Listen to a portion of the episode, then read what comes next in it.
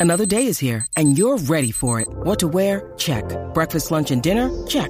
Planning for what's next and how to save for it? That's where Bank of America can help. For your financial to-dos, Bank of America has experts ready to help get you closer to your goals. Get started at one of our local financial centers or 24-7 in our mobile banking app. Find a location near you at bankofamerica.com slash talk to us. What would you like the power to do? Mobile banking requires downloading the app and is only available for select devices. Message and data rates may apply. Bank of America and a member FDIC. When you need mealtime inspiration, it's worth shopping Kroger, where you'll find over 30,000 mouthwatering choices that excite your inner foodie. And no matter what tasty choice you make, you'll enjoy our everyday low prices, plus extra ways to save, like digital coupons worth over $600 each week. You can also save up to $1 off per gallon at the pump with fuel points. More savings and more inspiring flavors make shopping Kroger worth it every time. Kroger, fresh for everyone. Fuel restrictions apply.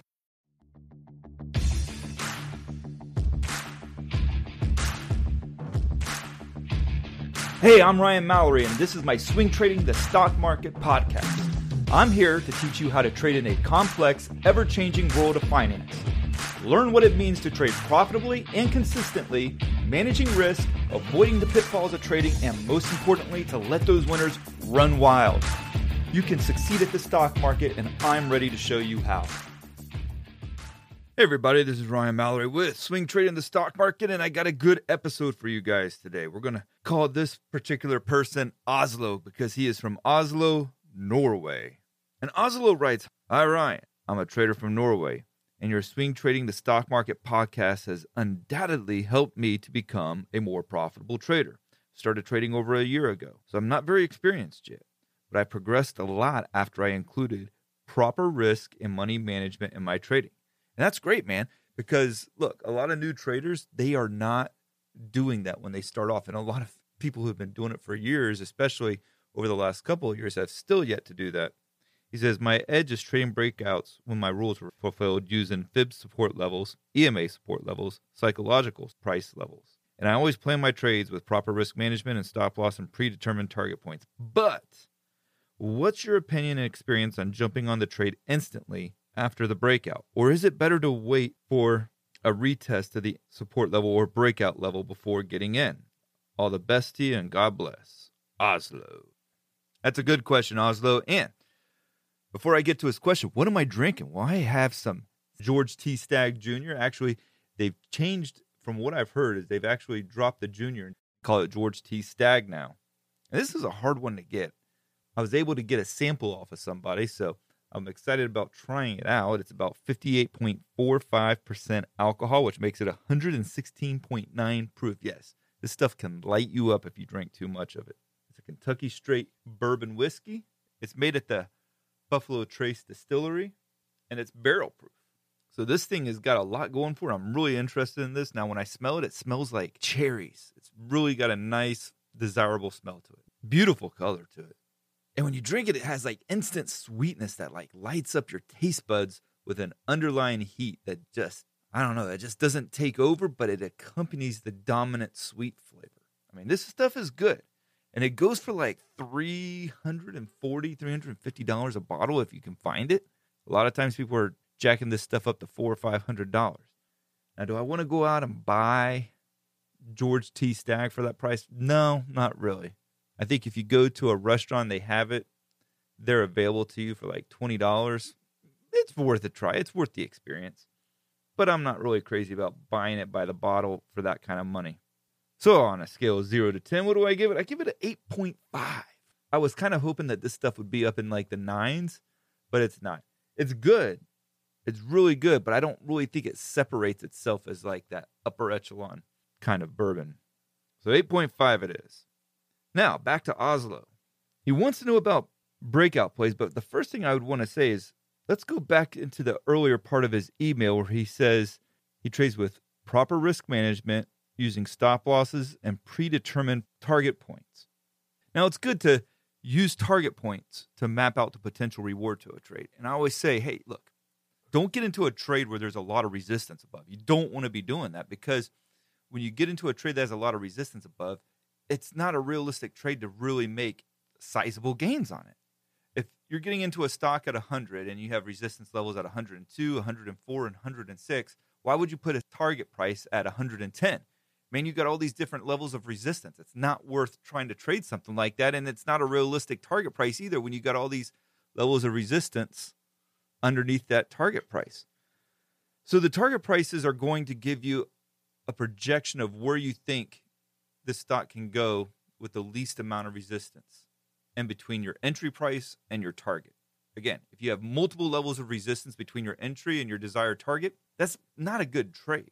But the one thing I would say as a trader is I don't like the idea of just going ahead and getting out at the target price. I don't mind taking some profits off the table when it hits a target price, but just to say, okay, I'm going to just go ahead and get out as soon as that target point is reached. A lot of traders do that, and I don't always think that's the best idea because a stock can really run a lot further than you ever expect it to. Just like in a stock market sell off, it can sell off a lot further than you would ever expect it to. That's why we use stop losses. For instance, last week I had been trading TWM. I got out of a third of a position when it was up like six or seven percent, and another one when it was up like eight and a half percent. And then it pulled back today with the market rally because TWM is an inverse two to one ETF. And so I got out of the last third for like a 1.6% profit. And for the overall trade, I made 5.5%. But my stop loss was at 1633. The thing went all the way down to like the 1550s. Did I expect it to do that? No, but it did.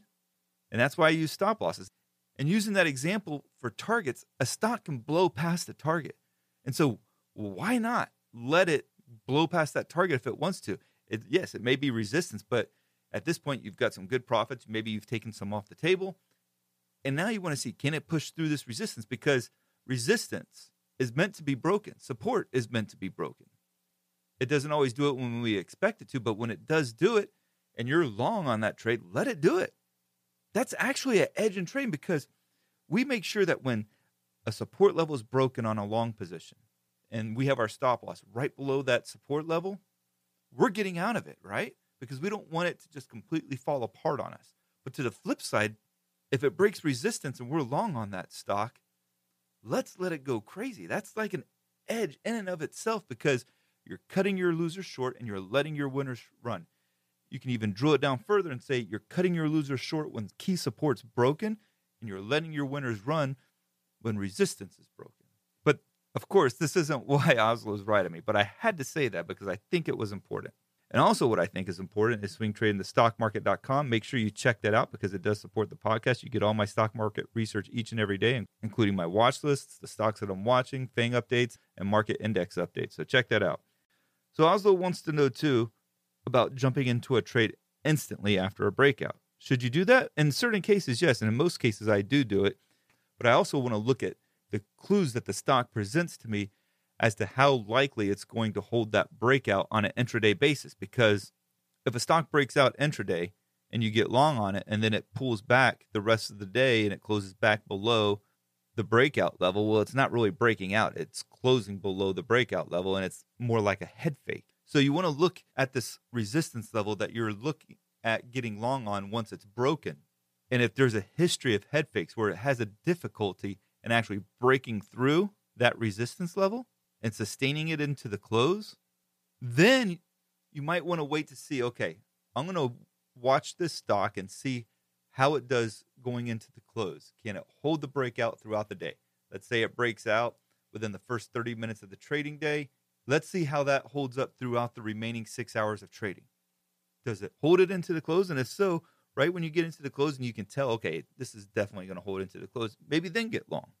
And also say, too, that not only do you want to look at whether or not the stock has a history of breakout head fakes, but you want to see how many tests that it's had. You know, if you've seen the stock hit this resistance level over the past couple months 10 or 15 times, man, that's a huge level of resistance that you're using for the breakout. That means more than likely that once it breaks through that resistance, it's going to really take off because it's breaking through such a psychological barrier that has caused all sorts of problems for longs in the past of being able to break through it. But now, if you only see like one test of that breakout level, maybe pass on that trade because you're not going to be sure how strong that resistance level is or if it's really even a breakout level to begin with. Like if you're only seeing a couple of data points that touch that resistance level, that may not be enough to go off of. You know, there's some stocks too that have a history of bad breakouts. One of them that I hate trading the breakouts on is Boeing, stock symbol BA. I have not had the best history of that stock actually being able to hold a breakout, especially once they started getting into a lot of problems with their stock a couple years back. It's just been a disaster for me to try to trade. In fact, I have it on my do not trade list because I feel like that every time it breaks out, it's extremely unreliable. And I've watched it since I've put it on my do not trade list. And even then, I still don't see where it's a very reliable stock from a technical standpoint. It's one of the few that I just really hate trading. And there's always so much headline risk that I don't want to trade it anyways because of the headline risk alone. I think you can play the retest of entries. One, if you missed a breakout, like if you didn't see the stock breakout originally and you come across a stock and you think to yourself, man, that's a really good looking chart. I missed the breakout. Then maybe wait for it to pull back to that support level, that breakout level, and play the bounce off of it. Another reason to play the retest of the support level slash breakout level, because remember, it's resistance when it hasn't broken out yet. Once it breaks out, then that resistance becomes support. So I'm calling it my support level because it's already broken out. But another reason to do that and to let the stock break out is that the stop loss might not be at a good place. So often you'll see these breakout setups emerge where, okay, you can play the breakout, but where are you putting your stop loss? Are you having to go 15% below the entry price to find the nearest support level? If that's the case, that's not a great reward to risk setup in almost every scenario. So let it break out. And then once it pulls back and starts to bounce back off of that support level, then you can get into it once it starts to bounce and then put that stop loss below the support level of where it originally broke out at. I know I'm getting a little bit into the technicals and everything, and I'm not using charts here. And my whole point of this podcast is just to be able to talk to you guys about stocks without having to use charts because it's a podcast. I'm not throwing up visuals for you guys. So I apologize if I'm getting a little bit too technical, but I'm trying to break it down as much as I can so you can just listen to it and understand what I'm saying. Oslo's only been trading for about a year, so I would also tell him, like, hey, be careful because we're in a very volatile market right now, in particular here in early 2022. Someone who's only been trading hasn't experienced a lot of really bad markets or how bad this market can get. And some people will say, well, Ryan, have you seen how this market started off this year? Yes, that's not even that much of a sell off compared to what a market can do. And I'm not saying that markets have these big crashes every year or every couple months or anything like that. But when they do happen, like what we saw in 2008 and 2000, it wipes out traders and they never come back from it. And so, what I want you to do is, I want you to be a good trader, but I want you to be a good trader for many, many, many, many, many years to come. And to be able to do that, you do have to use consistent risk principles or that once in a decade or even that once every couple years sell off could wipe you out. I also like to remind you too that sometimes with stocks like Walmart or Johnson and Johnson, that's stock symbol JNJ, Walmart's WMT, or maybe like Verizon stock symbol VZ or AT&T stock symbol T, they're not real big movers. They don't make these massive monumental gains. So these low beta stocks may not give you a big, sharp price increase because when we're doing breakouts, we're wanting to see this momentum all of a sudden hit the stock. Sends it soaring towards our target price. Maybe it takes it beyond it, maybe it doesn't, but either way, it's a quick movement that goes beyond what it has seen maybe in the last couple of weeks. Maybe in the last couple of weeks it was consolidating and it wasn't going anywhere. Once it breaks out, man, it makes this big push higher. A lot of your low beta stocks are not going to give you what you're looking for there. That's why they're basically low beta because they have less volatility than the S&P 500. So stocks like Verizon and Walmart, stocks like AT&T, they're not going to move as much. So you have to temper your expectations if you're going to trade a breakout in a play like that. And remember too, breakout plays are going to work best in trending bullish markets. That's where the most of them are going to appear in. The breakout plays that happen in bear markets are usually more towards the end of a bear market where stocks are consolidating and basing and looking to rip to the upside finally and reverse the previous downtrend. So you want to know what market you're in. You're going to see more bull flag patterns. You're going to see more triangle patterns or continuation triangle patterns in a bull market. You're not going to see as many of those in a bear market because stocks are getting hammered. If you enjoyed this podcast episode, I'd encourage you to leave me a five star review, man. I tell you what, I really, really appreciate all of you guys and gals leaving five star reviews because they do help me out immensely to continue to build my audience and be able to get this message out of trading responsibly and using risk management principles. Also, just like with Oslo and all the other listeners, you guys are the guests on the show. I don't take on guests. I get emails every day about people wanting to be guests. I don't want them. I want you guys. You guys are the star of the show. I'm just answering your questions. So send me your emails, ryan at shareplanner.com. And there's more than likely chance, very good chance that it's going to be on the show because I try to get to everybody's. And make sure you check out swingtradingstockmarket.com because, of course, you're supporting the podcast when you do so and you get some fantastic market research. Thank you guys, and God bless. Thanks for listening to my podcast, Swing Trading the Stock Market. I'd like to encourage you to join me in the Share Planner Trading Block, where I navigate the stock market each day with traders from around the world. With your membership, you will get a seven day trial and access to my trading room, including alerts via text, email, and WhatsApp. So go ahead, sign up by going to shareplanner.com slash trading block. That's www.shareplanner.com slash trading block and follow me on SharePlanner's Twitter, Instagram, and Facebook, where I provide unique market and trading information every day. If you have any questions, please feel free to email me at ryan at shareplanner.com. All the best to you, and I look forward to trading with you soon.